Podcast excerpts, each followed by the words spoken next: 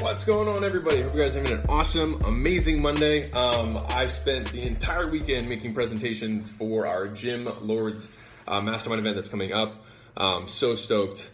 So many, so many slides.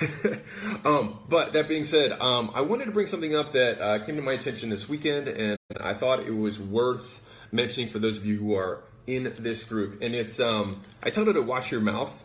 And uh, the reason I said that is most, mostly because it's catchy, um, but also because one of the reasons that a lot of gym owners will come talk to me and be like, "Man, I wish, I wish my team worked harder. I wish my team like cared about my customers the way I care about my customers. Like, I feel like they don't care. They only do the minimum. Like, they're not like invested in, in the clients. Like, if someone walks in, like sometimes they ignore them or they're like just not as energized and they seem like they're just going through the motions. And for anyone who's like dealt with um, our team, so any of the gym owners who are here What's up, Steve? What's up, Tim? What's up, Spencer? Um, for any of the gym owners who are on here, like you guys can probably tell, um, the other gym owners who haven't dealt with our team, like our team's in love with gym owners. Um, like they obsess about gym owners. They work in their free time. They work on the weekends. They work until midnight every night to serve our customers, and it's because they've fallen in love with the customers. And that didn't happen by accident. And it was something that took me a really long time to figure out how to do. And obviously, half of this is because my wife's way cooler than I am, and she manages the team. But um, but when I started out in the gym, I would be like, why aren't you guys doing this? Why aren't you guys doing this? Like, this is what you need to be doing. This is what you need to be doing. I kept saying it like that. It would never happen. They'd be like, yeah, yeah, yeah. And then they would never execute. And so what I had to realize was the way that I was talking about my customers in front of my staff, especially, wasn't aligned with what I wanted to be happening. Like I wanted, I said we were all about service. I said we were all about you know, creating an amazing community. Except when customers would walk in, I would like go into the back room because I didn't want to talk to them, right? And like I would be sometimes short with my own customers because I was like, I'm too busy. I'm a business owner, right? And what it did was I was leading with that example of like not caring, you know what I mean? And so like it didn't matter what I said, it mattered what I did. And so the culture always has to start at the top, right? There's two aspects to scaling service, which is what the business that we're in. You have culture and you have training, all right? So the training you can still automate, the, which you should hopefully have automated training for different positions. That way everyone has the same onboarding process.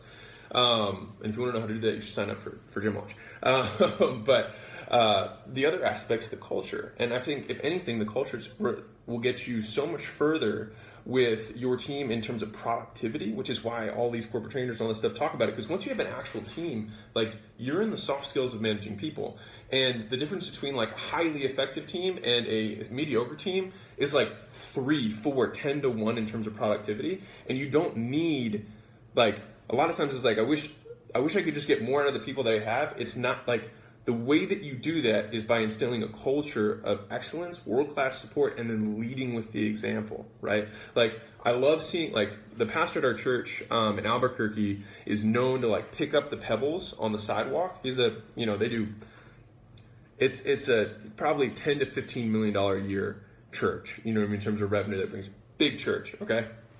And he's picking up pebbles on the side of the sidewalk when he's got hundreds and hundreds of volunteers that work at the church. And um, we asked him about it, and he was like, I do that because I care about it and I want it to look clean. But what happens is now you see all of the employees without him saying anything, when they're around and they're like just hanging out, they start picking the pebbles up and pushing them into the grass, right?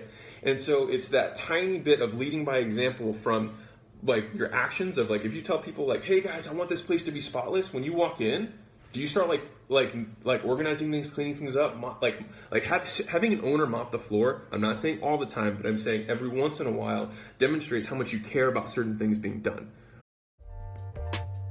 Real quick, guys, you guys already know that I don't run any ads on this and I don't sell anything. And so the only ask that I can ever have of you guys is that you help me spread the word so we can help more entrepreneurs make more money, feed their families, make better products, and have better experiences for their employees and customers. And the only way we do that is if you can rate and review and share this podcast. So the single thing that I ask you to do is you can just leave a review. It'll take you 10 seconds or one type of the thumb. It would mean the absolute world to me. And more importantly, it may change the world for someone else. And to the same extent, how you talk about your customers when you you're like, man, I wish they cared more about my customers. Usually, we need to care more about our customers and how we how we talk. Like the like we had a culture meeting um, at Gym Launch like a month and a half ago, And I basically explained our origin story, like where we came from, and like how I got in the gym business and all this stuff. And like I got really, really choked up, and I like could barely talk because it was I was so just like overwhelmed with emotion of how like why we push so hard and why we're trying to like reset the standard in the industry and like why we want to help gym owners get their gyms back and um, just because of like all the stuff that i had to go through like sleeping on the floor and doing that for nine straight months and like living out of my car for such a long time you know what i mean? To figure this out and getting screwed by business partners like having my bank account emptied like i mean literally everything you can imagine like i've, I've, I've had you know what i mean? And i don't want anyone else to have to go through that. And so i was explaining that to the team. And if you can have those types of meetings or they remember why you like remember why you started is just as important for you as the gym owner and for your team even more so than it is sometimes for the customers. So um, if you have the weekly workshop meetings which if you are in our program you should be doing with your team like take a moment and remind them of why you got in this and why this is important to you and why your customers mean so much to you. Sometimes you'll get emotional and then you like it'll remind them why they mean so much. Um, but then it like the way you talk about it to your staff, you're selling your staff on the importance of what they do by the conviction that you're speaking about it with. And so if I if I want my service to my gym owners to be like the worst thing that can happen, here's the counter example, is when you're like, can you believe that Carol asked, like, did you see Carol's squat? Like, she asked, like, is this parallel? Like, she was like this far above. Or like, you know, like she asked if like beans were a carb. You know, like when, when you talk about your customers like that, like as though they're stupid or as though they're less than and like they're just the muggles or the, plebeians, right? When you talk about them like that, and some of you may be guilty of this, I mean, like, mm, that's kind of me. Um, like, I can't believe she didn't sign it. Like, why do they keep doing this? Like, they, rather than like us, if you talk about it like that, they will exhibit that behavior. And it was something that I had to change actively in myself because I was like, the reason that my team, I had to own it and be like, the reason the team isn't performing the way I want them to is because it's me, it's my fault. And so I had to re engineer how I talked about everyone. Like, it would be really easy for us, for me to be like, how can these gym owners not know how to, uh, you know, set up a pixel? How can they not know how to set up a landing page? Like, it's not that hard to set up a Zapier between here and here. Like, it takes 10, you know, three minutes. If I talked about gym owners like that, my staff would start acting that way on support calls with gym owners and then we wouldn't have world class customer support but instead i'm like we're here to serve them. That's the point. Like of course that like they don't know that. They're not supposed to know that. That's why they're paying us for help right? It's the same thing. If someone doesn't know how to like how, how veg like if romaine lettuce is a vegetable or carrots are a vegetable or a fruit or whatever right? If someone makes that kind of comment and like someone and like one of your trainers like laughs about it or makes fun of them like like like that's where you have to address it and be like don't talk about them like that.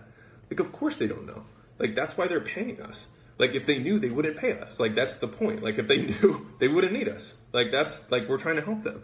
And so it's really like speaking from that um, and then living it by example. So not only the words, but the actions that you follow up with. And so, like, you need to be 2x, 5x what you want your team to be in terms of the service, in terms of the care, in terms of the actions that you take in order to make your clients feel amazing and then they will follow suit at half the level that you will um, start with. But it starts with you. So uh, lots of love. Hope you guys having an awesome Monday, um, Mania Monday, Mastermind Monday.